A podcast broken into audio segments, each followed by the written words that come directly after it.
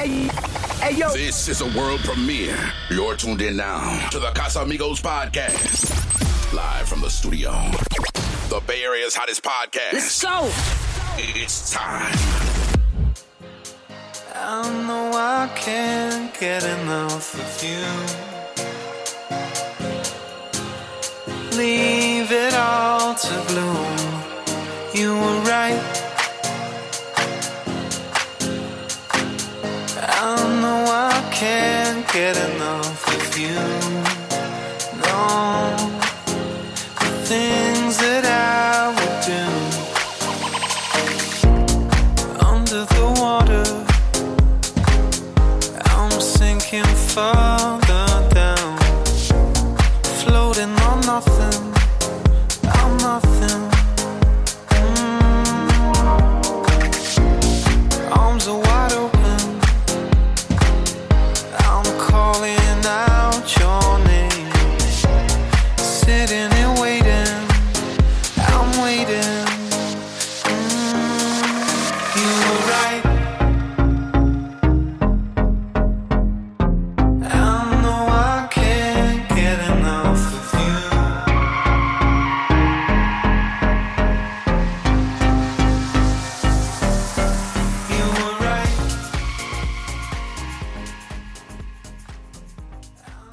Yo, yo, yo, what is up, everybody? Welcome back to another episode of Casamigos. Today, we got a very, very special guest in the building. Our first guest ever on our podcast. His name is Jared Longo. Everybody, welcome. This motherfucker said Lango. It's Longo. Sir. Longo. Come on, man. He told you before we started. Shit. Anyway. Yeah, it's all gravy. Yeah, glad to be here. Excited. Got the boys. Here. Thanks. How's it feeling? It's exciting. It's a tiny nerve-wracking, but I'm pretty good under stressful situations like this. I've been... You know, you're ex-military, Navy SEAL, right? No. I wish. No, that's a different breed of human right there, man. SEAL Navy Team Seals. 6 or... Man, them boys are heavy. I do have a friend who's a Navy SEAL, and he's always been, like, spectacular. Like, everything he did in life was, like, amazing. Like, and the thing is, he looks like a normal dude. Uh-huh. But this guy can just run like 10 miles like nothing and just endurance like a maniac. The guy can swim faster than you can run. Like, that's crazy. Yeah, it's pretty intense. That's crazy. So awesome. I think we have a few topics to talk about today that we want to ask you. Yeah. First one, you want to pop it off, Adolfo? Sure, I'll kick it off. So, I guess during the current climate that we're in, there's been a lot of I guess, you know, things going on overseas, that being Afghanistan. Would you like to kind of give us your... Yeah, sure. I mean, I study sociology, so I try to take like a bipartisan view on a lot of things. But, I just recently seen that video yesterday. We had a bunch of Afghan nationals latching onto the aircraft and falling off of it. And there's also another picture where it shows that the aircraft is completely full of personnel, about 800, give or take. More than its capacity, right? Pretty close. I mean, you got COVID going on, but also the aircraft, I think, statistically can lift like 150,000 pounds, and they're like at 100 something. So they're getting pretty close. And the thing too is you have guys that have to balance the aircraft out, and you're guesstimating everybody's weight collectively. So it's a lot of risk. But that shit was straight out of the movies, like a zombie movie, seeing people fly off. But my first thought is, you know, as horrific as it is these guys rather risk their life falling off an aircraft than confronting the enemy. Mm-hmm.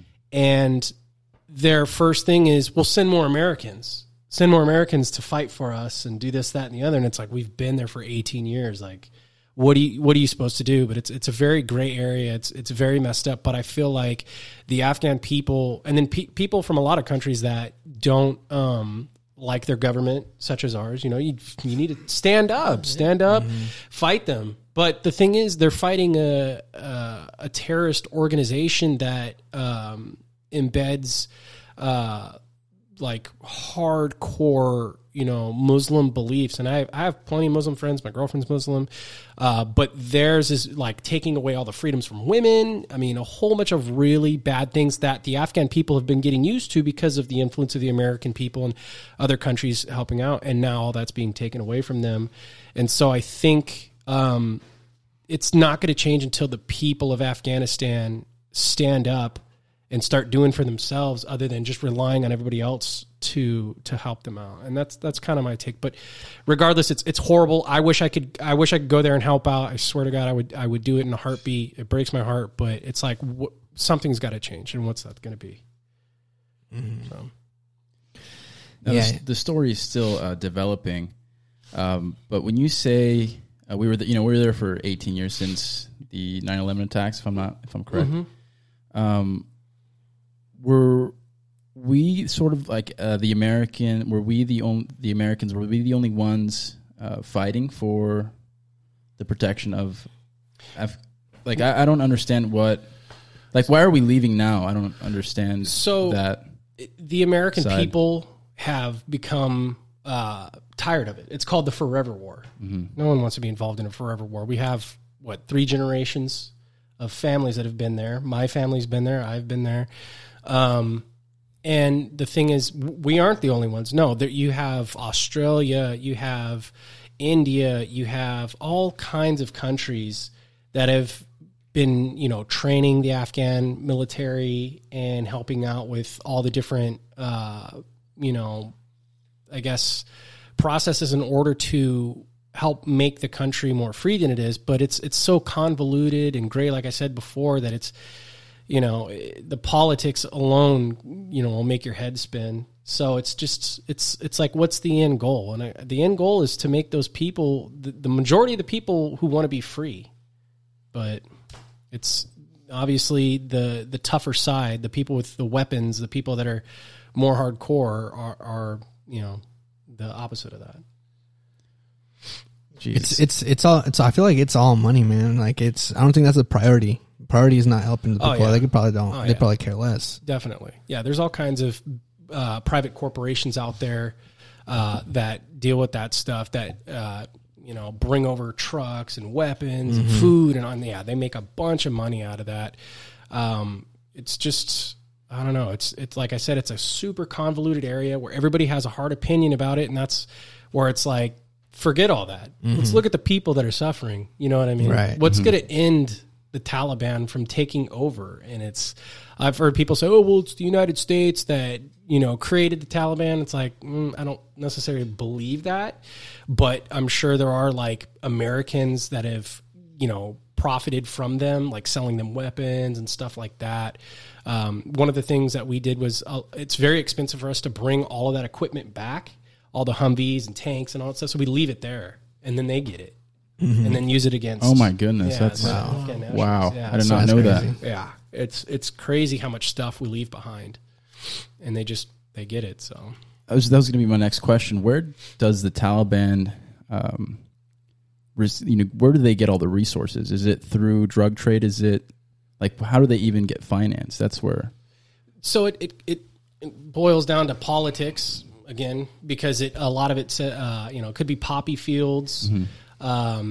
It could be, gun runners. It could be other political interests from other countries that want to see America look stupid. Mm.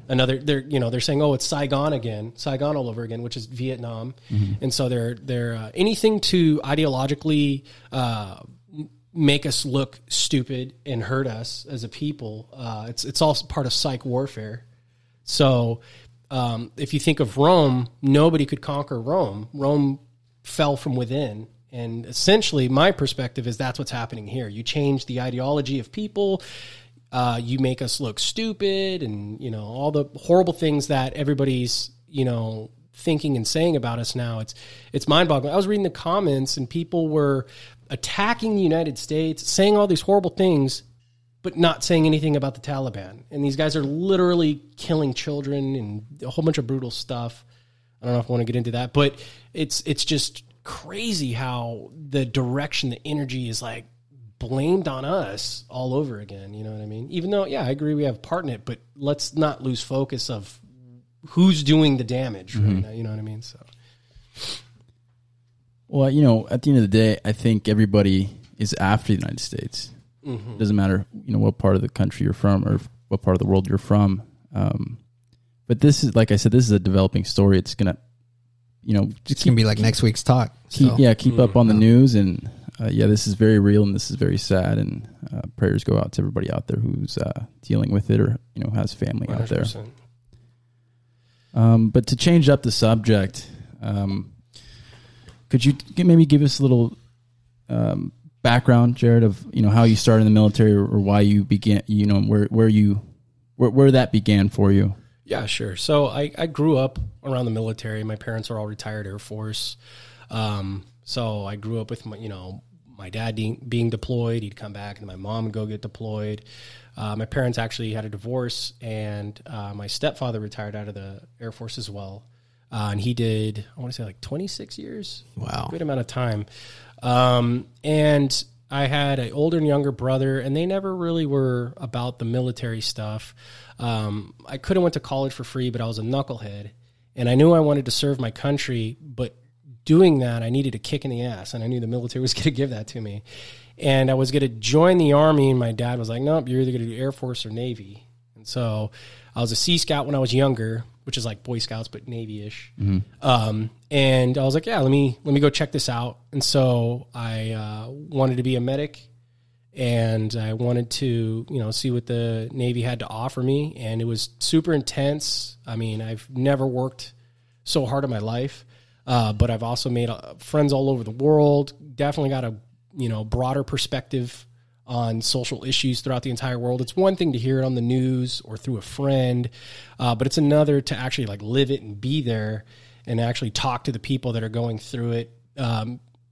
For an example, Iran is one of our biggest enemies, but the Persian people of Iran love America. They're the nicest people I've ever met. My girlfriend, who's Muslim, is Persian as well. And even before me and her started dating, Persian people that I met were just the nicest, sweetest people, but the news will have you believe otherwise. And it's really sad because you get this, you know, brainwashing effect. And I feel like that's what's happening to us about our own country. And then obviously these people, you know, in other countries about us, they play on our heartstrings, they play on our emotions and really get people to, you know, because that's what sells. You know what I mean? Absolutely. But as far as my military, I did medical training, and then I switched over to aviation ordnance towards the end of my enlistment. And so I basically was dealing with like rockets, missiles, bombs, ordnance like that, stuff like that. Very cool. That's awesome. Where have you traveled because of that? Oh, boy. So I was stationed on the USS Boxer in San Diego. We're always out on deployment. I did a bunch of different deployments. One in particular was 13 months. That was the longest one, which is a trip because it's like a time portal. Like you come back home in like new cars and new music, and it's you missed out on a year of like everything else. So it's like it's weird. It like messes with your head. But I've been to all over Australia, Japan, Singapore, all over the Middle East, Dubai, Bahrain, Japan. Gosh, a whole bunch of tiny islands, stuff like that. Yeah, that's amazing. A lot of places. So, what was your favorite out of all those? Man, they're all really cool. I really liked India. I liked India because the people there were really nice and awesome, and it was like this jungly kind of ancient city. But the people there are very spiritual in a sense. They just have this, I don't know, it's just a different energy, a different vibe. And I really clicked with it. Like I got into Bollywood, I got into music. I really enjoyed my time there. Or else Dubai's a trip. Dubai is like a movie, you know, I don't know, some made up fairy tale movie universe thing. It's a trip because all the buildings are very futuristic looking, very westernized. You see a lot of grass and stuff like that out there. So you're like, oh, and you see like Harley Davidson's, but you also see every type of super and hyper car you can think of just whizzing up and down the street, which is a trip.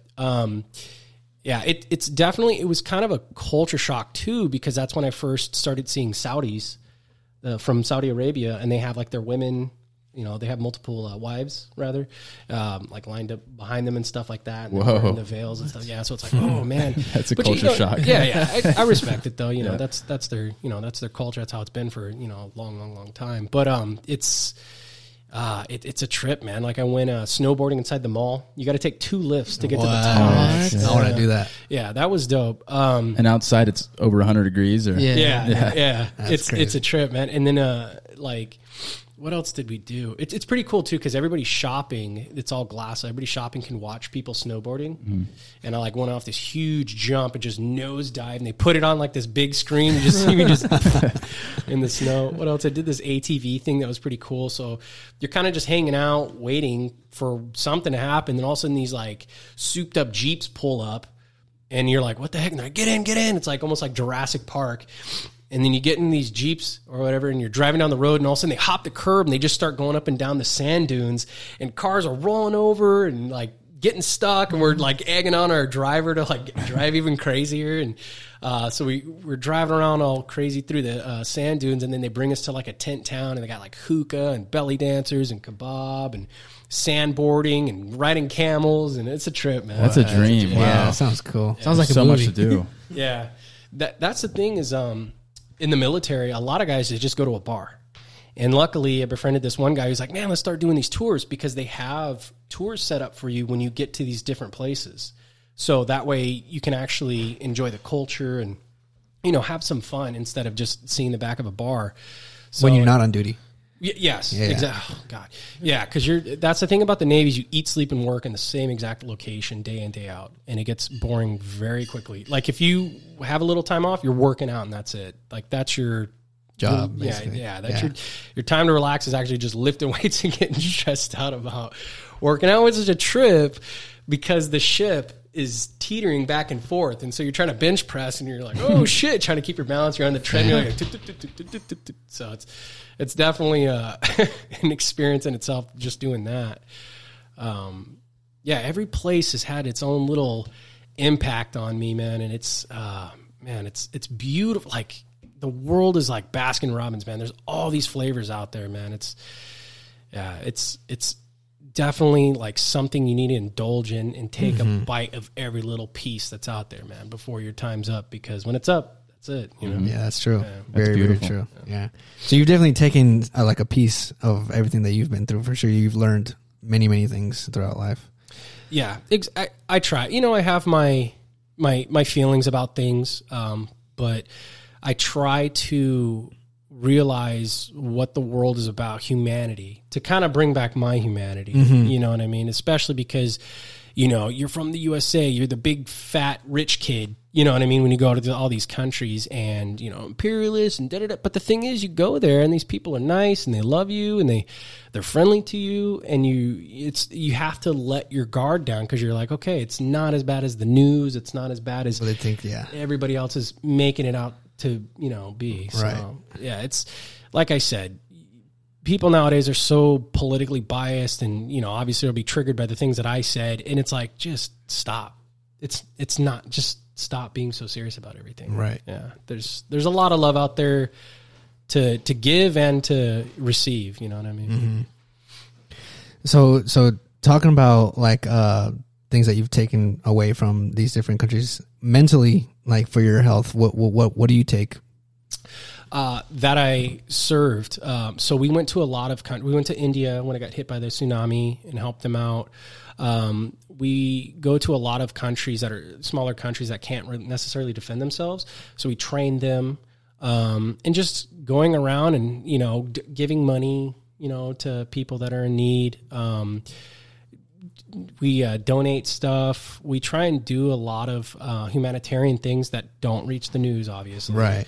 But that's one of the biggest things where I was like, man, I love doing this. I love helping people. And that's why I was a behavioral therapist. That's why I help hand out food for my church. And that's why I'm studying sociology, because I want to continue to serve, continue to help other people, and stuff like that. You know, and hopefully, you know, through the way I talk to people and my passion, it'll help them realize a little bit more about, you know, how things in it from a different perspective are. Mm-hmm. Yeah.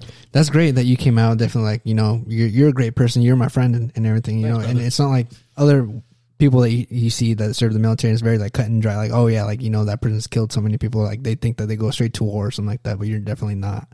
Nothing. I mean, you haven't killed anybody. No. Yeah. I'm a lover, not a fighter. Right. Yeah. Yeah. That's cool. What's another topic that we could touch on? I know. So in the Air Force, I know you've been telling me that you've seen some crazy stuff in the Air Force. Yeah. So growing up around the Air Force and the Air Force bases, there's one particular one that I guess I'll kick off. Well, I was pretty young. I was living at Travis Air Force Base, mm-hmm.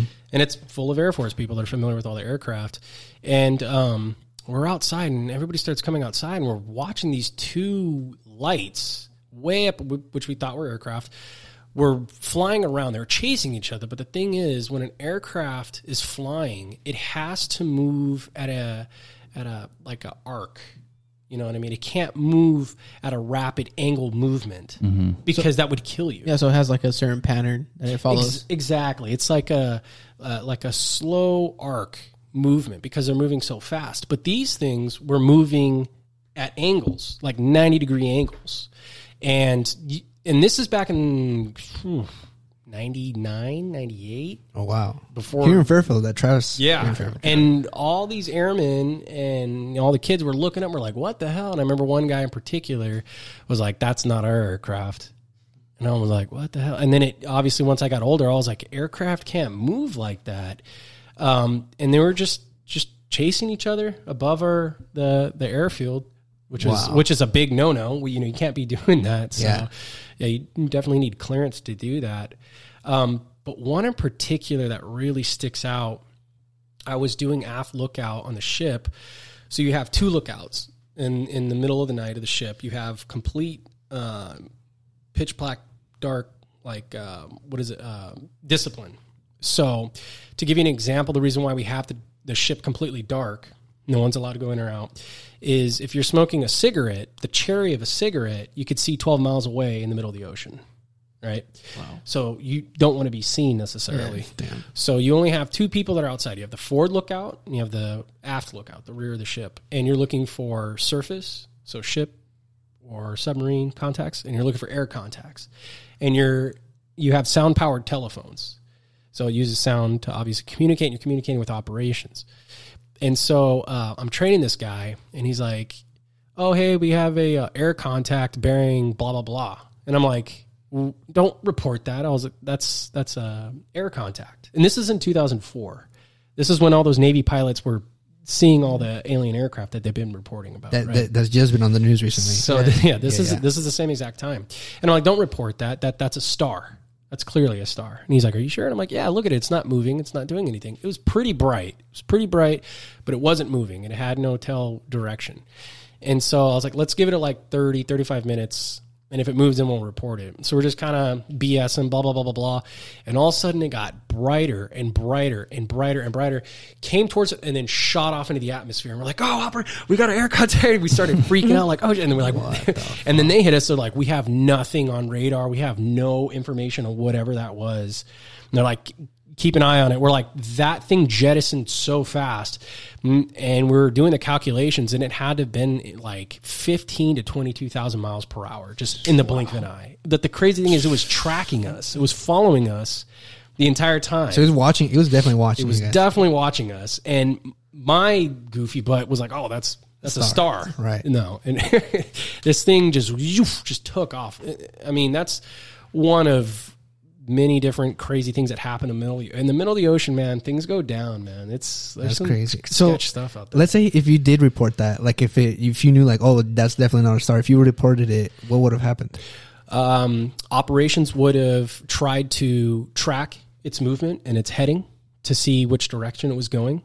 And then they would have tried to get, shooting radar at it and all that stuff to kind of get a bearing of what it is. Because you can do that. You can tell, unless it's got like spoofing technology or something like that, which all these guys are saying, yeah, we don't know what these are because they can't get any information on it other than visual. Mm-hmm. And that's essentially what happened with us is we reported this air contact, and the operations was like, there's nothing there.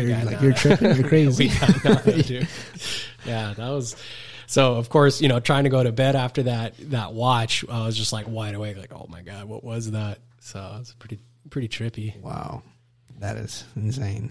Yeah. I've never seen nothing like up in the sky. I know, like years before, like everyone, like on Twitter and stuff like that, like, hey, do you guys looking at this up in the sky? Like this, like missile or stuff that they shot off or whatever, looking kind of weird, but nothing ever that I've seen something crazy. Have you guys? Not like that. Geez, I'm trying to think of a story that I've been told. Maybe I can. Maybe a shooting star. That's it. Right. Yeah. Yeah. Yeah. Nothing like that. That's an actual star. Yeah, an actual star. Yeah. But I definitely believe in other life forms for sure. I mean, definitely. We're not the only ones. Absolutely. Yeah. And I think there's life forms everywhere, especially how Jared was saying the ocean. It's so vast. Yeah. I know that's one of the things that we've talked about in our previous episodes. That we know more about the moon and other planets than we do our own ocean, which is like, what? How does that work? But I know our submarines can't go that deep, right?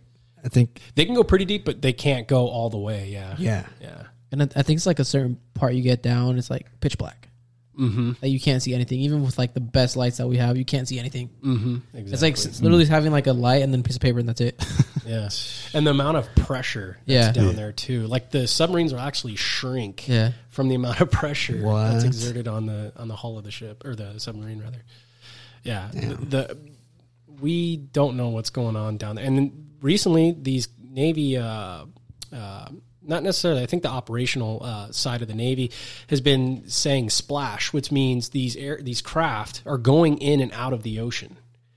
Holy cow. That's right. That's right. Yeah, they have the ability to manipulate water because water is very dense and it's very hard to move through, and it doesn't affect these craft. And then obviously our atmosphere, you know, there's a thickness to it. And when you go so fast, it heats up the molecules. That's why when a meteor comes in or, you know, it'll start to get really hot and it doesn't affect them. Exactly. Yeah. So because you have the air molecules that are creating friction. Yeah. And these things apparently have some sort of force field, I guess, for lack of a better term, that manipulate it in a way to where it doesn't affect them. So they can go in and out of the atmosphere, into the outer space. So like that's what they talked about on the news. Remember they said that it dove in the water and just disappeared. Mm-hmm. Exactly. It's like if they know like we can't, they go so deep that we can't even trace them. Exactly. Or maybe that's where they're from. Maybe we're looking in the wrong areas. Maybe. Or they're coming to get resources. You really would think that there'd be some kind of technology that people would make all the way down there that deep. I mean, if they're living down there. I mean, you've got your Jeff Bezos and your shit. Yeah, Elon Musk. Who knows what they got on the side, man. Probably got some crazy stuff. I think Jeff Bezos and Elon Musk are aliens. Probably. Have you seen that on Jeff Bezos? Sea, like his brain is like his head is like a certain figure. Yeah, like they're like saying like, oh, his head is like a certain figure that he's probably an alien. Oh man, it's like this whole conspiracy theory about it. And I'm like, bigger than your brain. You never know, man. Yeah, because his brain. Like, you know how supposedly, like, the Rothschilds and all those families, supposedly, like, a whole bunch of, like, aliens? Yeah, they're like, a certain blood type. Yeah, supposedly, like, they're, like, really tall and, like, they have bigger heads and everything. Yeah. I'm with it, man. I've been into conspiracy theories for a long time, and now everybody's getting in. Now it's becoming mainstream. Because it's becoming true, though. Yeah. Yeah. Well, it's that, and I think everybody has so much free time. They're like, I gotta get into something. I think that ever since COVID happened, people have more times on their hands. Like, let's see what kind of crazy shit's out. Man, talk about going in the deep end. It's like conspiracy theories on YouTube. Yeah. And it's just a wormhole or a rabbit hole of just infinite crazy things. You're just like, what is life even? You watch two videos and you're like, oh, this is real. Have you guys thought about doing DMT or ayahuasca?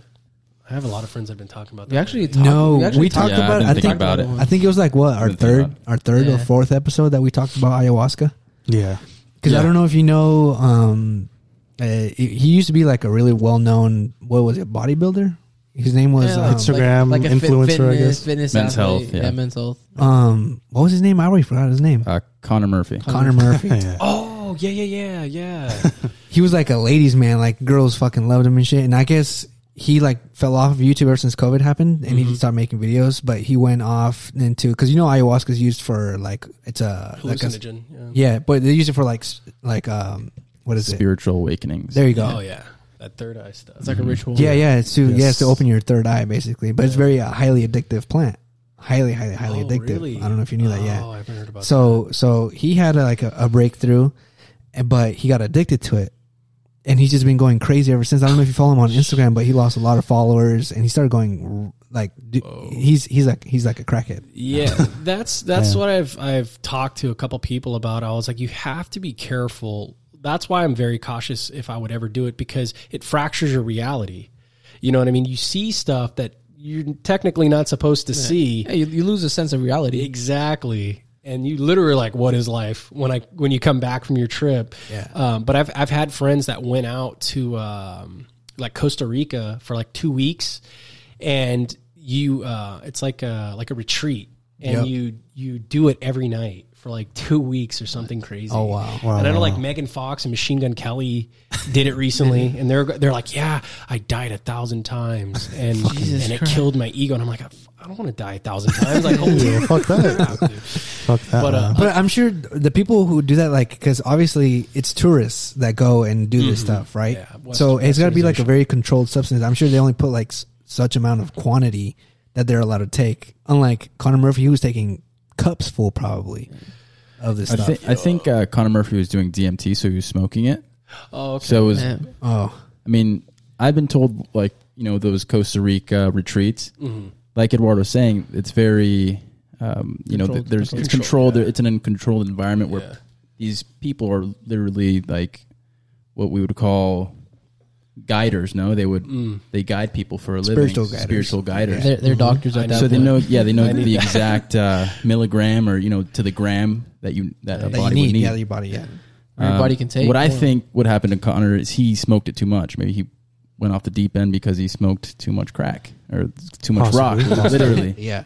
But yeah, I'm very interested in that, especially because I've been told that it's more of like a rebirth. No, it's like a sort of like a baptism of, you come back to this planet Earth from another dimension. You're like, holy, like what is reality? Like, this is not real. You know, I am not me. I am not I. Exactly. Technically. Yeah. That reminds me of like the movie Inception. Inception is like a reality within a reality. Yeah, like reality within, like you get lost in that reality. Like that might turn into reality. Yeah. Well, you can get stuck in the trip, literally. Yeah. Do you guys think there's an actual multiverse? Oh, 100%. Yes. Explain to me what a multiverse is. So like, let's say, for example, there's another you out there that's completely the complete opposite of you. Like there's thousands of you. Yeah, thousands. Like there's like a female version of you. There's like a thousand versions of you. You guys need to watch The Egg on YouTube. That explains it perfectly. So I'm you, you're me, we're all each other. So we're all having the human experience just individually.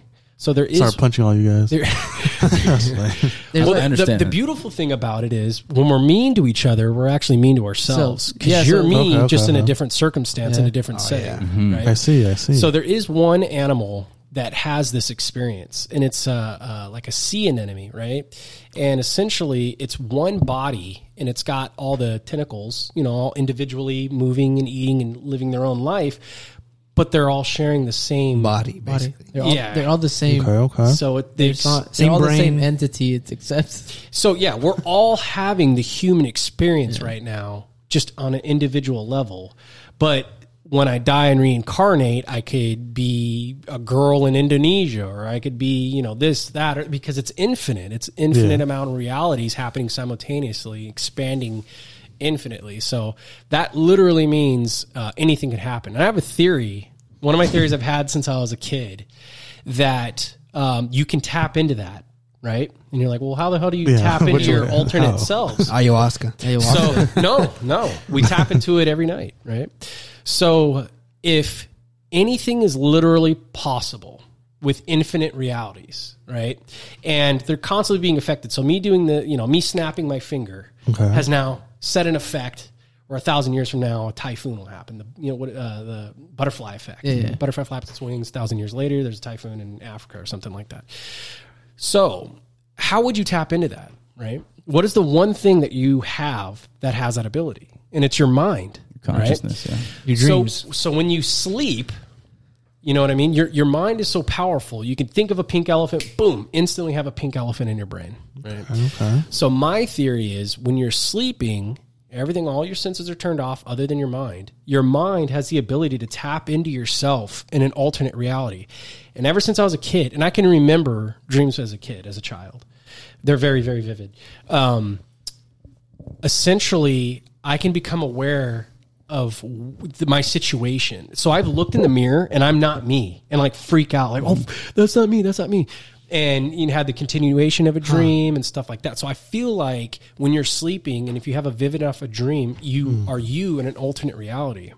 And then that's why also you die in some of those when you have that jolt. Yeah. Like when you're falling off a building, you hit the ground, you wake up. Exactly. So how do you have experiences for something you've never technically experienced in this life? Yeah, that is true. I've seen cars with technology I've never seen before. I've sports games, sports that don't even exist, teams that don't even, like I knew like a whole bunch of information about the team. And I wake up and I'm like, how is that even possible? You know what I mean? And I feel like if you're really good enough, like a lot of these, you know, like Steve Jobs and stuff, you know, they would trip out or have a dream and they'd wake up and they'd write it down and they would bring that technology from that reality. True. You know what I mean? So that's one of my theories is we have the ability to... that's very true. I totally agree with that, Jared. That's a really good theory. Thanks. I really like that. I appreciate that. Wow. Definitely. Thank you. Very thought out. That's nice. That's crazy. Nice. Yeah. I never thought about that. I do try to write some of my dreams down too. Yeah, we're tripping right now. Sometimes it just goes away. Like I wake up and I have this amazing dream about this amazing experience I've never had before. Yeah. And I try to... write it down or think about it, but I can't. That's the thing, too. Like there's dreams that I have goes away, and it's just like you forget about it. Like, what the hell did I just dream about? Like your mind goes blank at that point. So my other theory is when you pass away in this life, you're gonna wake up in one of your alternate realities, and then you're gonna slowly forget what had happened in your past life. No, and so this one. So say. Jesus Christ, hopefully you don't, but you know, I get in my car, get in a car accident and die. I'm going to wake up, go, oh my God, I died in I was in a car accident. Oh, and I keep going. Now I see. Wow. Yes. So now holy cow. Yep. I kind of have that theory too. Oh my goodness. Yeah, that's scary to think. It is scary. I don't want that. I don't get to mess you guys up. Or just when you die in general. Hold up, let's try it. Oh, hell no. But the good thing is you wake up and you're, It was just a dream. Right. Yeah, it was just a dream, man. Yeah. So and then after, you know, we forget our dreams within the first couple minutes. So it's not actually that sad. That's true. Really think about it. Yeah, it's true. Continue on. Life continues on. Yeah. Wow. My third eye is already opening up. Yeah, for real. Well, that's why psychedelics are so like in tune to your body, right? Because it opens up that third eye. It kind of reconnects you with that life form that maybe you didn't know existed. Yeah, that alternate reality. Mm-hmm. That was one of the things that a lot of people are saying when they take ayahuasca is these entities say, thank you for taking this technology. Multiple people have reported that. So there's a new research that is showing that this is some sort of alien technology. So see, that's one of my things that I always think about. Like, you know how like, okay, like all the technology that we have, like how long we've come from technology, you know, from 10 years ago or whatever, how long we are. Mm-hmm. Sometimes I think about what if we're a little bit too advanced for the technology that we have today? Like, and where did it come from too? Like, I have a feeling that, you know, since we're not the only ones here, aliens have, you know, or other things that are not from this world that have better technology than we do. And when they come and visit Earth and we somehow capture them or whatever that we don't hear about on the news, we start to study their technology, and that's how we got our technology. Yeah, so I do have somebody who's pretty high up in the federal government that has disclosed to me that they've reversed engineered technology that they don't know where it's come from. So they'll get something and send their best people to try and reverse engineer, and through that process leaks technology that we get to implement. So the thing too is the military is always a good 10, 15, 20 years advanced in technology as opposed to us, regular civilians. Exactly. Yeah, GPS and all that stuff. I believe GPS was invented by a naval officer, female naval officer. And then Like even the British during World War II invented radar. And the Germans were like, how are they figuring out where we are all the time? Da, da, da, da. You know, because they have these super advanced people within the military and unlimited funding. Mm-hmm. And then through that, the technology, you know, trickles down into society. But yeah, that's why it's, I kind of like question all these, you know, the Navy pilots that are saying, oh, these could be alien spacecraft. It's like, it could be just something they haven't told us about. But that's what's also scary. A lot of like the politicians and stuff are saying, it's like, if it's aliens, that might be a breath of fresh air, because if it's not, if it's like China or Russia with some crazy technology where they're just way more advanced than us, that's more daunting than it being aliens, which it's like, holy crap. Yeah, that's pretty scary. If your adversaries are, you know, are way more advanced than you are, it's like, well, America's not number one, and we're not used to that. Mm-hmm. Mm-hmm. Yeah, see, that was always my thing. Like, how do we have our technology that we have nowadays? Yeah. Oh. We just take it for granted, man. That's, I don't know if you see my post, but I was at the junkyard all day today, and I like it because it kind of makes me feel like a man without the whole, you know, toxicity or whatever's, you know, yeah, going on. But the other thing is you get this weird feeling like, man, I feel like I'm in a wasteland. Like I'm just trying to survive. You know what I mean? Like, I don't know. My tribe sent me out to go collect some parts for a car. You know, that's right. What it feels like. Like I'm sitting, you're looking around. It's just all these totaled vehicles everywhere. And you're just like, holy crap, could I pull this off? Could I be like a, what was that movie? With all the crazy car, they just had a Mad Max. Mad Max. Yeah, yeah, yeah. It feels like movie. That. It feels like that. I'm about to take some grease and rub it on my eyes. And some war paint. Yeah, it's a trip. But another thing that kind of tripped me out, just because we're, you know, talking about all this crazy stuff, is I kind of had, you know, when you have somebody, how do we do that? You're on your freeway and all of a sudden you feel someone looking at you and you boom, and they're staring at you. Yeah. How do we do that? But I had that feeling today. I have that feeling when I sleep. When I'm laying down and I'm sleeping, I can tell if someone's looking at me. Damn. What? Yeah. What is that? Self-conscious. That's energy. I think that's energy. No. Well, I feel like that's like your sixth sense. You know. Yeah. I had that in the junkyard, and I looked, and it looked like somebody was sitting in the driver's seat of a crashed car. I was like, oh, shit. Okay. All right. No. On with my day. I don't want to see no ghosts. Maybe it was his old car. That's what I was thinking. I was like, damn, I just straight up seen somebody who was used to drive that car, man, and didn't like it. Fuck? I do have kind of like a ghost story if you want me to get into that. Let's get into ghost stories.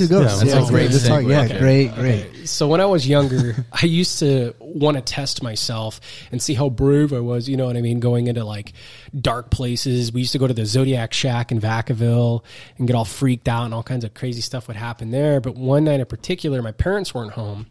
And all the lights are off in the house. And I'm like, let's see if I got the courage. So I go in the house without turning the lights on, 2-story house. I go into my parents' room, and then I go into their walk-in closet, and I just stand there.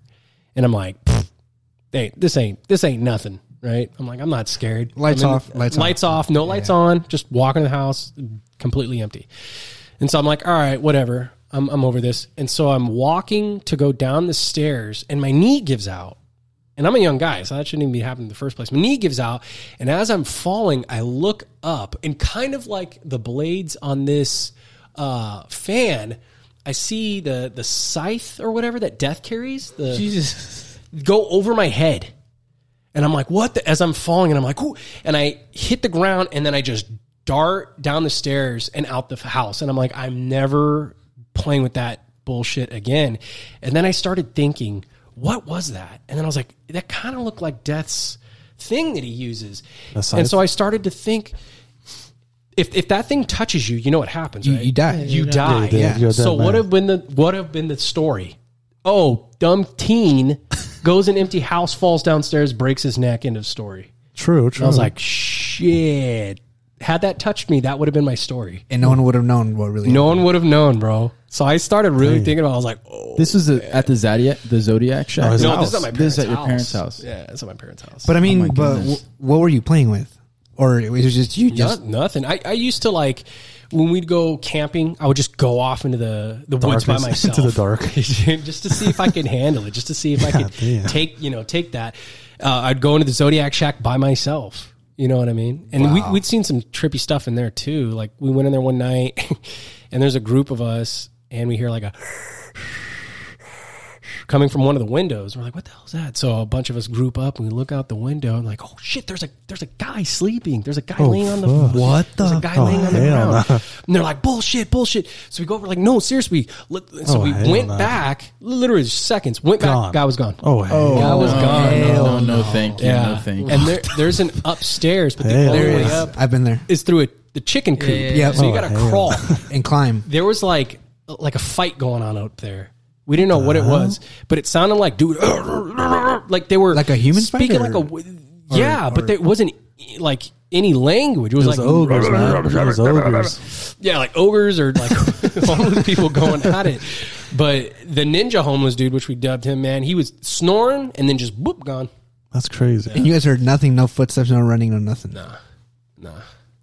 So I started thinking, like, the more I play with this stuff, the more I'm stuff starts. The more I'm gonna find something. The more crazy shit happens. Ouija boards, nope. That's gonna be my next question. Ouija boards. I've heard if you think about it, if you let those spirits in, if you open up to them, then they will come. But if you kind of close, don't think about it, you'll be fine. Well, I mean, so maybe that's what happened to you, Jared. If you were thinking about, it's kind of, I'm a big tough guy. I'm gonna get into this dark closet, nothing's gonna happen. Let's see, tough guy. Yeah, come get me. Yeah. Maybe that you're opening up to them. So I don't play like that.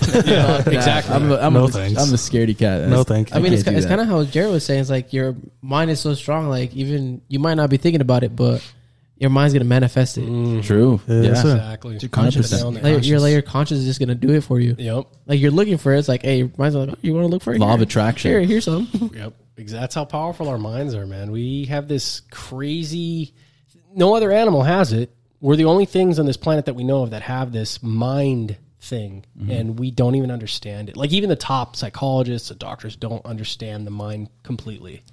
It's very powerful, and people are experimenting with it with drugs. So it's like, good luck. Just let us know. What you hear? That's why these hallucinogen like drugs, why they access, because what's that percentage that we're only allowed to access a certain percentage amount of our brain? Is it only like 5%? Yeah, it's like a certain amount at a time. Yeah, and then like I guess certain drugs probably unlock like. Have you seen Lucy? The movie Lucy? Oh yeah, Lucy. Yeah, that was a trip. Yeah, that movie was crazy. She like disappears because like nothing. Actual artificial intelligence, I guess you would say, huh? No, she literally becomes nothing. Like it's not even like a computer or anything. Like she disappears and she's everywhere. Yeah. Yeah. Yep. Hmm. Yeah, she's like integrated in everything. So essentially she's a god because God's everywhere, right? Yeah. Yeah. Yeah, that's definitely a trip to like transcend so high that you just are everything and everywhere. That's another thing that I think that the government controls us on. They don't let us access that much of our brains, because then they'll probably think like if they can access this much of the brains, they're a potential threat. Exactly. That's and like now you're starting to warm up to the fact of what I'm trying to get at is our minds are so powerful. They know this, and that's why there's literally an attack on your mind. That's why the news and all these, mediums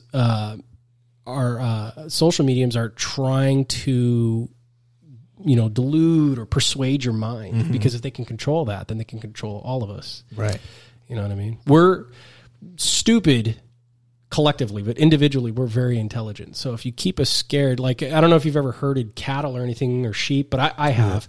And when one stands off, they're very hard to control. But if you can scare them all together, they'll go wherever you want them to. Yeah. You don't want people, collectively growing like that, because the government and the elites, they're not going to be able to handle us. Control us, yeah. Exactly. There's literally a war in our minds. I mean, we talked about this. Like, it was like the first podcast. It was like second, like COVID. Like it was a way of controlling us, because we were getting out of hand. It's like, oh, we got to control all these people. Mm-hmm. Like they're opening up their minds too much. Mm-hmm. We need to bring them down to a controllable level. COVID. But I feel like exactly. it kind of backfired too, though, because I feel like more people are waking up. Yeah. Too. There's more podcasters now. Well, it probably didn't work out the way they expected it to, because that's like now there's so much technology. There's phones. Everybody sees everything. Yeah. Like it's not like maybe 20 years ago. It was a flip phone, or it didn't even have a camera. Right. Now everybody has a camera in their pocket, or has a video camera. Mm-hmm. And GPS. And GPS. Mm-hmm. Yeah. So it's not the same thing. Now everybody's, something happens and everybody sees it in a matter of minutes.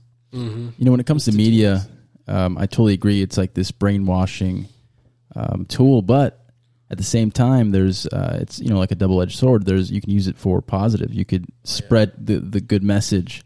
But sometimes these elites and these governments or these news outlets, you know, the ones that control most of the media, control most of the views, they push this propaganda. They push this agenda. Mm-hmm. Correct. Mm-hmm. This agenda that maybe will hold us down as a humanity. Mm-hmm.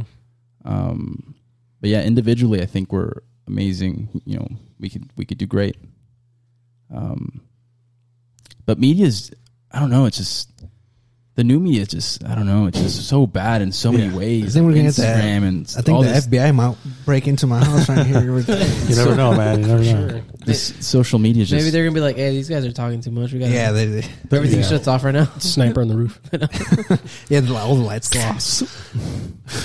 They're like, who are we going to take out first? Jared? He knows too much. Hey, man, I'm just going to my next life. I'm going to go to my next life and just continue, man. Just keep talking about it. Hey, guess where I just came from, man? I had a crazy dream. I was recording a podcast. I was in the middle of a podcast. I don't know who these guys were. Dude, it's a trip. That'd be crazy.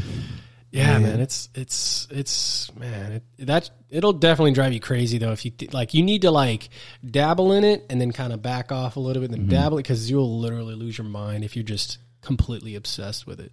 Well, I mean, it's kind of how you said it. It's like you gotta remain open. You gotta remain open to everything. Exactly. Not close yourself off from one thing. Exactly. I wholeheartedly believe that I'm an idiot. I shouldn't take hard opinions on things. I definitely like being corrected, and through my college experience, seeing things through other people's lenses and stuff like that. Not to get too political, but people of color and stuff like that. It was a hard pill to swallow, but once you just kind of, when you're not being threatened, when somebody's trying to teach you about their perspective on life, that enables you to, understand easier. But you also have to want to understand. You also have to be like, I'm ignorant and I want to not be ignorant. And, that has a lot to do with the ego. Mm-hmm. So I had to learn how to, hey, ego, go sit somewhere else. You know what I mean? And let's learn a thing or two about other people's perspectives. And that's definitely, I think, made me smarter. But I still feel like I'm an idiot when I have all these hard opinions about things, because everything's subjective. You know what I mean? Mm-hmm. I just got into it with my girlfriend because I put what did I say? I said the incident in Afghanistan is horrible. But look how afraid these people are of the Taliban. I mean, in the context that they're willing to hold onto an aircraft and then kill themselves as opposed to fighting the enemy. And that's how terrifying these people are. And it's basically, I was sympathizing with them, but to her perspective was, you're not sympathizing enough with them, and that's very rude and da-da-da-da. And I said, well, that's subjective. Mm-hmm. You know what I mean? Yeah. I could say, oh, you're beautiful. You know what I mean? You can be like, oh, you're a chauvinist pig, blah, blah, blah. You could take it negatively. You know what I mean? And that's kind of like what's going on with everybody. It's like everybody wants to be offended. Everybody wants to be in a special group, and everybody wants to take everything out of context. I could say something and you could be like, oh, cool. Yeah, nice, man. Or you can be like, no, fuck you. You're a racist, blah, blah, blah, blah, blah. Mm-hmm. And I feel like that's part of the agenda, to divide us. Mm-hmm. You know what I mean? Oh, I'm not a human. I'm an Italian. Oh, you're a Hispanic. You know what I mean? We give each other all these alienating labels. Yeah. It's like, no, man, we're us, you're you, you know what I mean? So. It goes back to that conscious, right? We all have the same conscious at the end of the day. We all have that same, we're all going through life. You know what I mean? Exactly. If we take those labels off, I think we could do much more. Yeah. These labels are just holding us down. They're dividing us. They are dividing us. We have, horrible. It's a very slippery slope, because we obviously have to appreciate people's struggles, mm-hmm. and the racism within the system that we live in, But at the same time, it's like if we just keep repeating that, nothing's going to get healed, man. Mm-hmm. Like we have to grow past it. And it's like, well, you know, then you have that same process. Well, that's just being racist, or you're just being ignorant. Da, da, da, da. And it's like, no, if I'm talking about it, it's because I care. And it's what you've been doing for the past 50, 60 years hasn't helped. So let's try something else. You know what I mean? Let's get past this. But some people, you know, being negative, feeling a certain way, it's addicting. I found out, like I was reading a journal, and depression and anxiety, it's an addicting feeling. Some people, you don't necessarily like it, but you're used to that feeling. And so you'll do and think things to make you feel negatively or feel depressed or feel anxious or feel like a victim because it's familiar. Mm-hmm. That's very true. It's like it's like when you're depressed, you like to listen to sad music to cope, you know. Mm-hmm. But with that being said, let's go ahead and take a few minutes to take a break and then listen to one of our sponsors, and we'll come right back.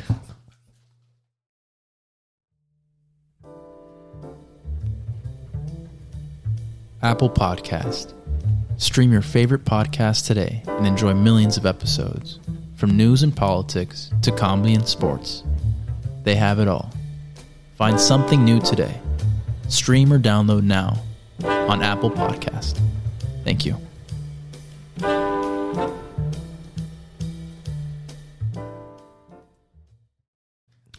So I think since we're talking about depression, I think it'd be a great segue to talk about men's health. So I know there's different things that, you know, us men, we could do, that many people have talked about. Some friends have told me to try yoga, meditation, and stuff like that. That's what I do. I love doing meditation. That's one of the things that I need to start doing too. There's different forms of meditations too that we can talk about today. Yeah, a lot of it has to do with your breathing. You got to learn the breathing technique. Breathing. Yeah. Breathing's definitely key. Mm. Yeah. Breathing. Apparently, we all breathe wrong. I was watching Joe Rogan had Renzo Gracie, and he was talking about, you know, breathing techniques and stuff like that. Huh. But to kind of piggyback off of your men's health, you know, I'm an avid, you know, gym rat. Yeah, The ironic part is I got in the best shape of my life during COVID. Yeah. At 36 years old, which is pretty funny. But I would still get injured pretty often. Typically, from my injuries in the military, I would re-injure my neck. I'd pull like a neck muscle and it'd be out for like 2 weeks. And I wanted to find a way to recover quickly, but also kind of like help with depression and anxiety, and then also kind of have like, you know, a spiritual maybe experience. And so I found out about float therapy, also called sensory deprivation. Mm. So back in, I think, the 60s, 70s, the scientists, from what I read, I'm an idiot, so let's just go up based off that. But essentially he wanted to get as close to death without dying, right? And the unique thing about his process that he figured out is a blind man, you take away sense, his sight, his hearing becomes heightened, and all the other senses become heightened, vice versa to any other sense. Mm. So what he did essentially is he cut off all of the senses except for the mind, right? So you go into this dark room, it's completely dark, so you can't see. It's soundproof, so you can't hear. You're in... I'd say about a foot of water. That's room or body temperature. So after about 5 minutes, you can't feel anything. Yeah, your skin acclimates, so you can't feel the atmosphere. You can't feel the water touching your skin, right? And then you're in about 1,000 pounds of Epsom salt, and the Epsom salt makes you buoyant, kind of like the Dead Sea in Israel. So you become weightless. So now your sense of gravity is gone. Right? So you cut off all these senses, and it's just you and your mind. I mean, you can hear your heart beating. You can hear your eyes blinking. It gets that quiet, right?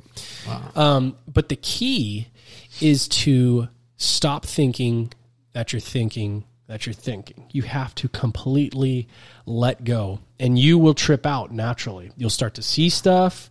You'll start to like twitch and do all these weird things. The first thing I experienced is I felt like I was floating like to the right. I felt like I was floating a specific direction, right? And my brain was like, oh, we're going to hit the edge of the the room I was in. Oh, we're gonna hit it soon, and I never hit it. I just kept floating to the right, and I'm like, where's the edge of the damn thing, the tub or whatever you want to call it? And excuse me. Then I started to feel that I wasn't laying down, because you're laying down floating, right? Then I felt like I was in outer space. There was no up, no down, no direction. It was such a trip. And then I remember there was a particular part where I started to see a bunch of faces in front of me, and the mouth was moving like somebody just normally talking to you, but the face was just rapidly changing faces just in front of me. And then I was going through a tunnel, and it was like ancient hieroglyph, like kind of like Egyptian hieroglyphs, like a tunnel. And then all of a sudden it became like alien and futuristic looking. It was kind of a trip, what was going on. And I was having this experience. And then before I know it, my time was up, and you're in there. You typically do like an hour session, but time speeds up. So it felt like 30 minutes, but I was in there an hour. And I got out, and I remember going, oh my God, I'm so grateful to be me. I'm so grateful to be alive and to be healthy. And my neck, all the pain in my neck went away. So I'd gotten injured really bad on a Saturday, floated Sunday, and then Monday I was doing the same exact workout, perfectly fine. Wow. And it was a bad injury where I'm like, I've done this before. I know how bad it's going to be. You know, I'm taking the anti-inflammation medications, all these other things, and none of them help. And the float therapy, not only did it come out very optimistic and grateful to be alive, but also my physical ailment was, you know, pretty much healed for the most part. Yeah, that and massage gun. Those are the two things, man, you need if you're lifting heavy. Well, like you injured your neck too. Mm-hmm. But it's definitely a trip. You guys should definitely do it if you haven't done it. It's pretty cool. Off air, I'm going to ask you for the deets on that place. Because that sounds pretty cool. Amazing. Yeah, it sounds nice. Amazing. I'm having some neck issues right now. Shoulder pain. I still have neck issues to this day when I got injured. You got to float, bro. Yeah. You got to float. Yeah. Hey, I'm going to float your pains away. Mm-hmm. But so I took my girlfriend for the first time, and the thing is they have, you can put on lights that look like the stars. You can put on music. Don't do any of that your first time. Go in there and just raw dog it. And well, which is funny because you're completely naked. So, oh, wow. Wow. So you really are. Yeah. Excuse me. So you shower before, lay in the salt water. So you're going to be salty when you get out in your shower after. But you lay in there and just relax. You could put your head all the way back. Just relax, let it go, and just tell yourself, I'm on this roller coaster, take me wherever. Oh, one of the things they tell you is to think of a problem maybe, or something, an answer you want, or maybe a question you have. Go in there with that. And just kind of think of that one thing. But the thing is, if you touch your eye, God forbid, because the salt's going to burn. If you touch something, if you hit the bottom, it snaps you out of it. So you start to have this journey, and all of a sudden, whoop, you come back to reality. And then you start to have this journey, and whoop, and then you come back. So you literally have to, like, practice letting go completely. You guys should definitely do it. You should sign up. Wow. Yeah, I'm going to have to. Sign me up, man. Yeah, that sounds like I should get sponsored. Yeah, for real. We'll sponsor. Yeah, we'll shout out. Walnut Creek. You're going to hire me, man.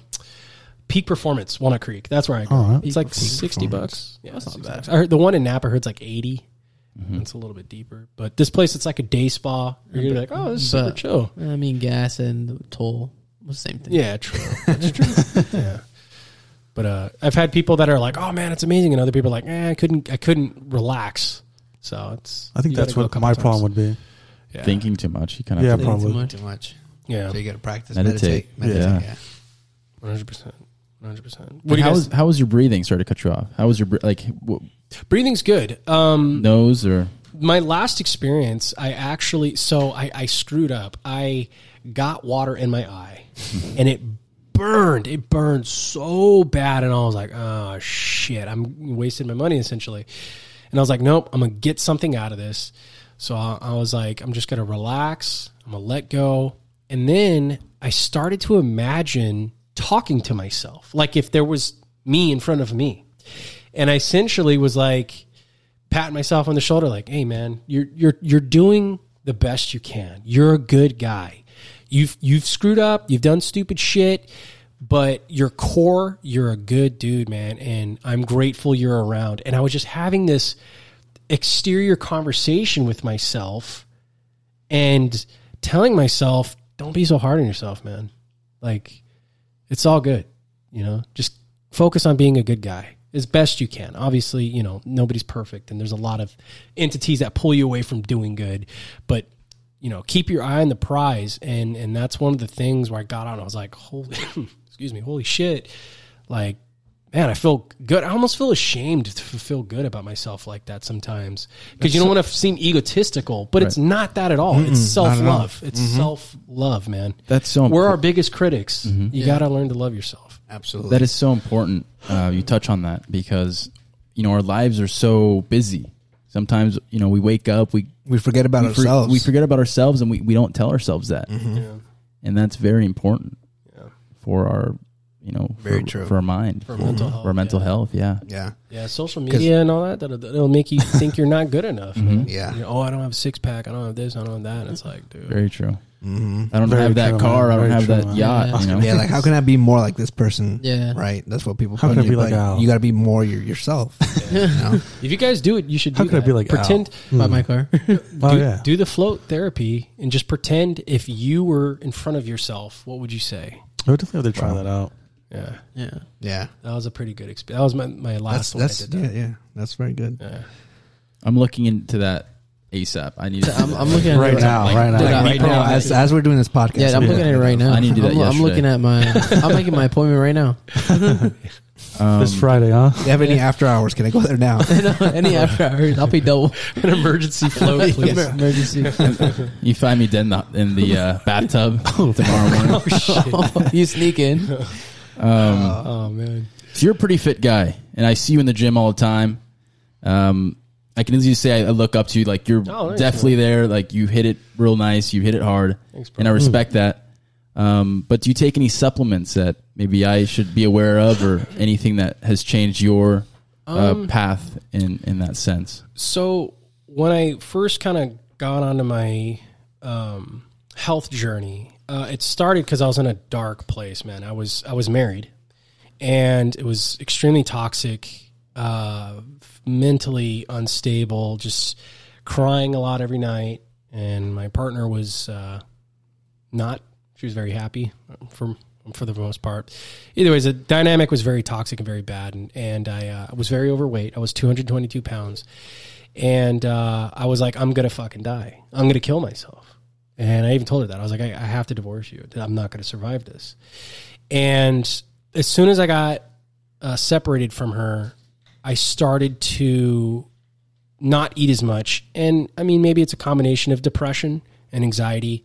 I was also going through a lot of, like, trauma that I went through with the military, through the VA. They rekindle a lot of old emotions and stuff like that.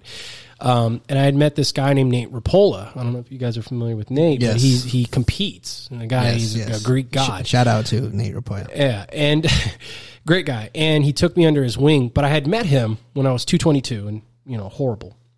And then I re-met him after I lost all this weight, and he didn't even recognize me. I'm like, hey, I'm Jared. He's like, who? I'm like, yeah, we met, you know, at the New Year's. And he's like, holy shit, you lost a bunch of weight.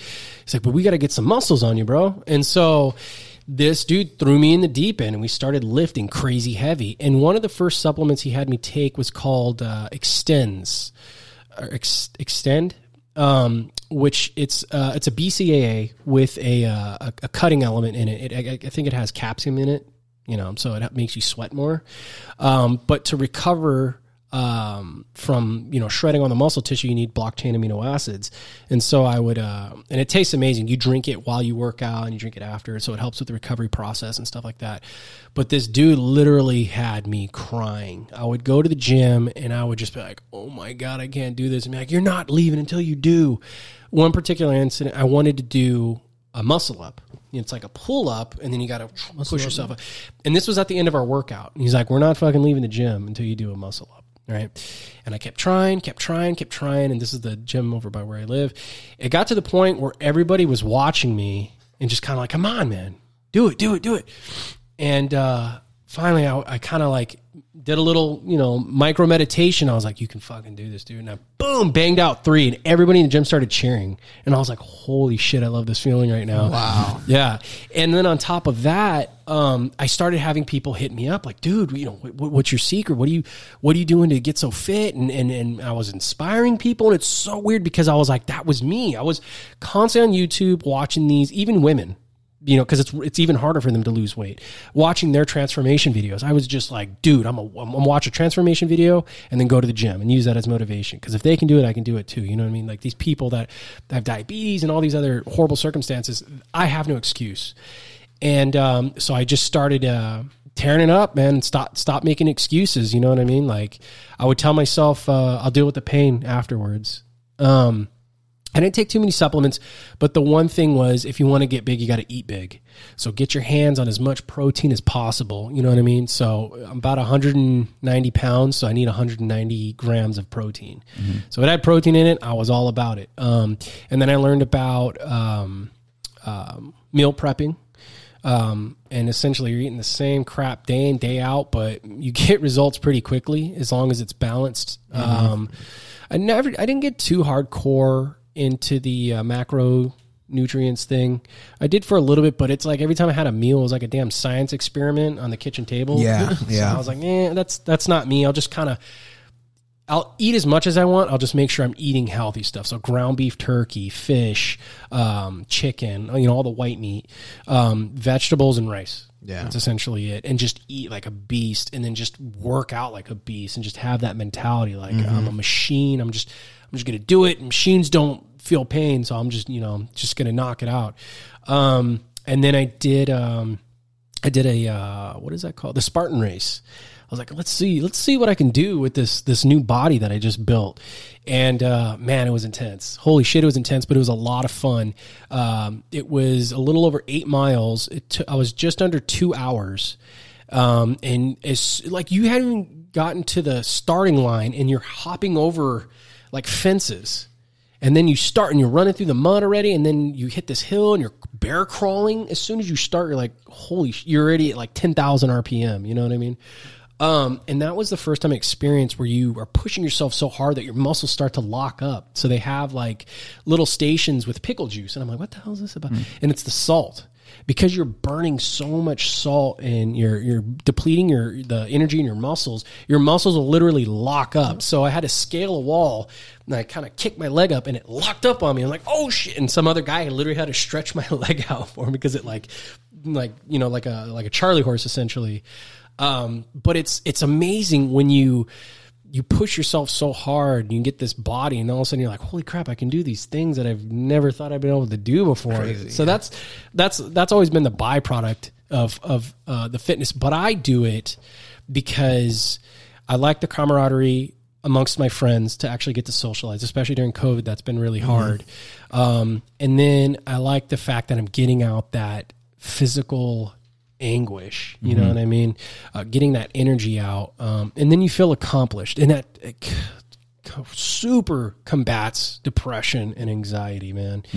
I mean, you still deal with body deformity, or is that what is it? Yeah. Mm-hmm. You know, when you look in the mirror, you're like, I ain't got this, I ain't got that. I've noticed that men, though, are we're more positive, I feel like. We're like, oh, shit, look at that bicep, you know. Women I feel like they're way more judgmental of themselves, and that could be society or a lot of other things. But I think women need to take a page out of the men's book and be more like, oh, okay, don't focus on everything. Be like, oh, okay, you know, my shoulder's a little bit more defined. You know what I mean? Guys do that all the time. We can look in the mirror and look at something good and be like, all right, well, at least I got that going for me. Right. And that's what I'm always about. It's that positive body image, man. But just the energy of sharing, you know, the fitness details and, oh man, you're looking bigger, and oh, you're looking leaned out, and even not even that, just going to the gym is fun, and it's addicting. You know what I mean? It's very addicting. I mean, I got to the point where I was going to the gym twice. I would go with this guy in the morning, and then I'd go hit it with, you know, everybody else later in the day. Like, my mom, she's retired Air Force, and she teaches like 5 days a week, and she just started teaching at Crunch. And that lady will run circles around me any day of the week. And she's a huge inspiration. That's actually one of my biggest inspirations and role models is my mother, man. She's tough, tough love. She's a kind, she'll give you the jacket off her back, man. She's helped out so many people in her life, but holy crap, you get in one of her gym sessions, her HIIT class, poo, stand by to stand by. But as far as supplements, I'm very sensitive to caffeine. I was drinking Bangs for a while, but it was just jacking me up, man. Like it was, I'd get the jitters and just, like I couldn't function. The crazy thing, have you guys noticed, you guys drink Bangs, right? Or you have before? Yeah, I've done pre-workouts. Does it make you happy? There's something in it that makes you happy. Makes you jittery, like how you're saying. It makes some pre-workouts make my face itchy. Oh yeah. That's a particular chemical in it. Yeah, that happens. But I would drink one and I'd be like, and it would like release endorphins and like the good chemicals in your brain. All the serotonin and shit. Maybe I've never noticed. Or maybe you're just a really good guy and you're always happy. Yeah, I know. Yeah, too. Always got that smile. This dude, I'm learning from you, especially, during the birthday incident, you just had such a good attitude, man. Oh yeah. That was holy shit, man. That's such a great attitude when you're like, fuck, life sucks. And you're just like, well, it is what it is. I'm still alive. You got to keep moving, bro. Dude. Yeah. The hustle. Yeah. You're on it, man. I love it. I love it. That's just passing that good energy, man. Just being each other's pillars during, just these crazy circumstances, man. Because you are who you surround yourself with, you know what I'm saying? The energy that you produce is what everyone else is kind of giving you also, Exactly. So, exactly. Something I tell everybody's like, don't think you're better off than the next person or you're worse off than the next person. Yeah. So always try to have that positivity. I know all of us here always try to have that positivity, like that positive mindset. Mm-hmm. Mm-hmm. But there's that person that's like, oh, I have this down bad. But I'm like, hey, I mean, everybody has their off days. Yeah. But always try to get the positive out of it. Yeah. Everything. Yeah. Everything in life, always try to look the positive. If you look at all the positive, the negative is going to go away. Exactly. And that goes to this podcast and other podcasts. Like people need to start focusing more on, making the positive out of things and stop pulling. It's easy to be negative and pull the negative. It's harder to pull the positive. So stop being so damn lazy. And you know what I mean? Like I'll be on Instagram or iFunny. If I see something where I'm like, I just won't say anything. I'll just move on. Yeah. And I'm making instead of being like, writing my personal opinion about it. It's like, I'm just not going to say anything. If I don't have anything nice to say, don't fucking say anything. Exactly. Yeah. I mean, that's all that goes on like daily life, like it's how you wake up also. Like there's people that wake up, they're always in a grumpy mood. But if you wake up looking at everything positive, I'm gonna have a good day. You're gonna have a good day. Well, that goes back to it becoming a habit, it becoming addictive. Yeah. So one thing I practice is when I'm driving, I get very anxious, and I'll chew gum to help me with that. But I'll have somebody cut me off, right? And I get extremely pissed off. But it's proven if you go, nope, I'm not gonna get pissed off. You will rewire your brain to talk correctly to not get as angry and you'll deal with the situations better the next time around. That's true. So I got anger issues and shit, so I'm just gonna let it go. And they blatantly just cut you off or slamming the brakes in front of you. You're just like, fine, it's okay it's all right. You'll both end up at the red light anyway. Exactly. Yeah exactly. That's what usually happens. And then you have that awkward stare. You're like, that's why you just let it go. That's why you just let it go. It's so true. I'll piggyback off that because back in high school, like I was a very stressful person. Like homework would stress me out, And I taught myself not to stress about literally anything. Nice. Like, at high school it helped me with that. I don't know.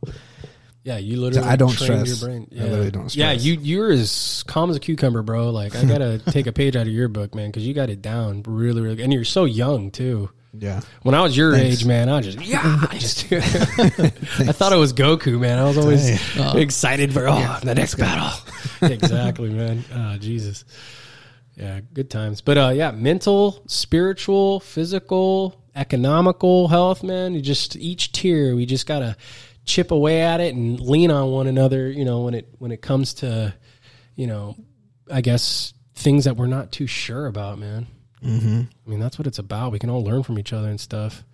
But if them aliens invade, man, we really gotta Some aliens come, bro. Dude, if they come, we really got to learn from each other. I was just telling the Dolphin today, man, we just got to live as much as we can with this life until this world ends, man. Like, Ronald Reagan said that's all there is to it. He said, we would, look, all of our differences would become so minimal and so stupid if we were invaded by aliens. We would be like, holy shit, it's just the human race versus them.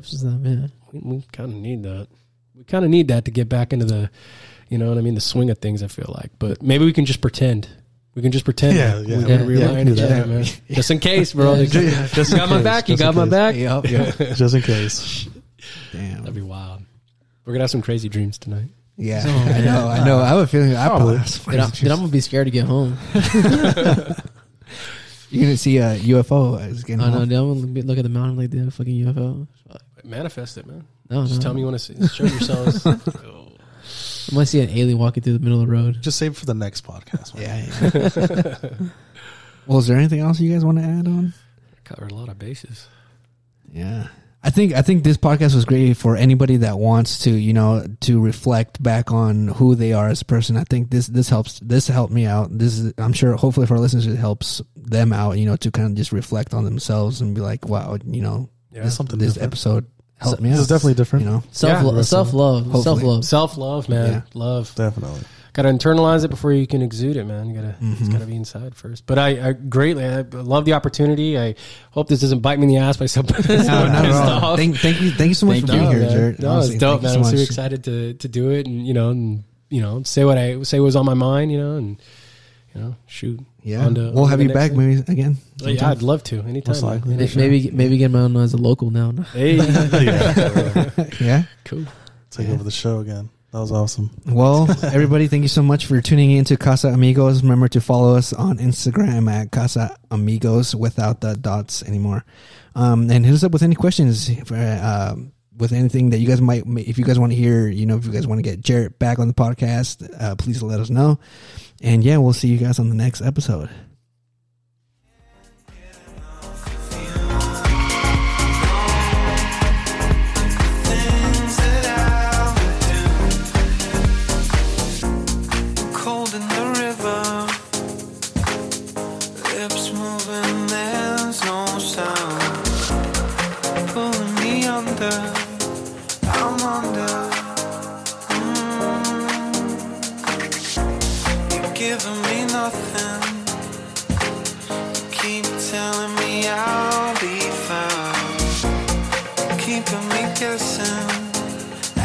Yes, sir.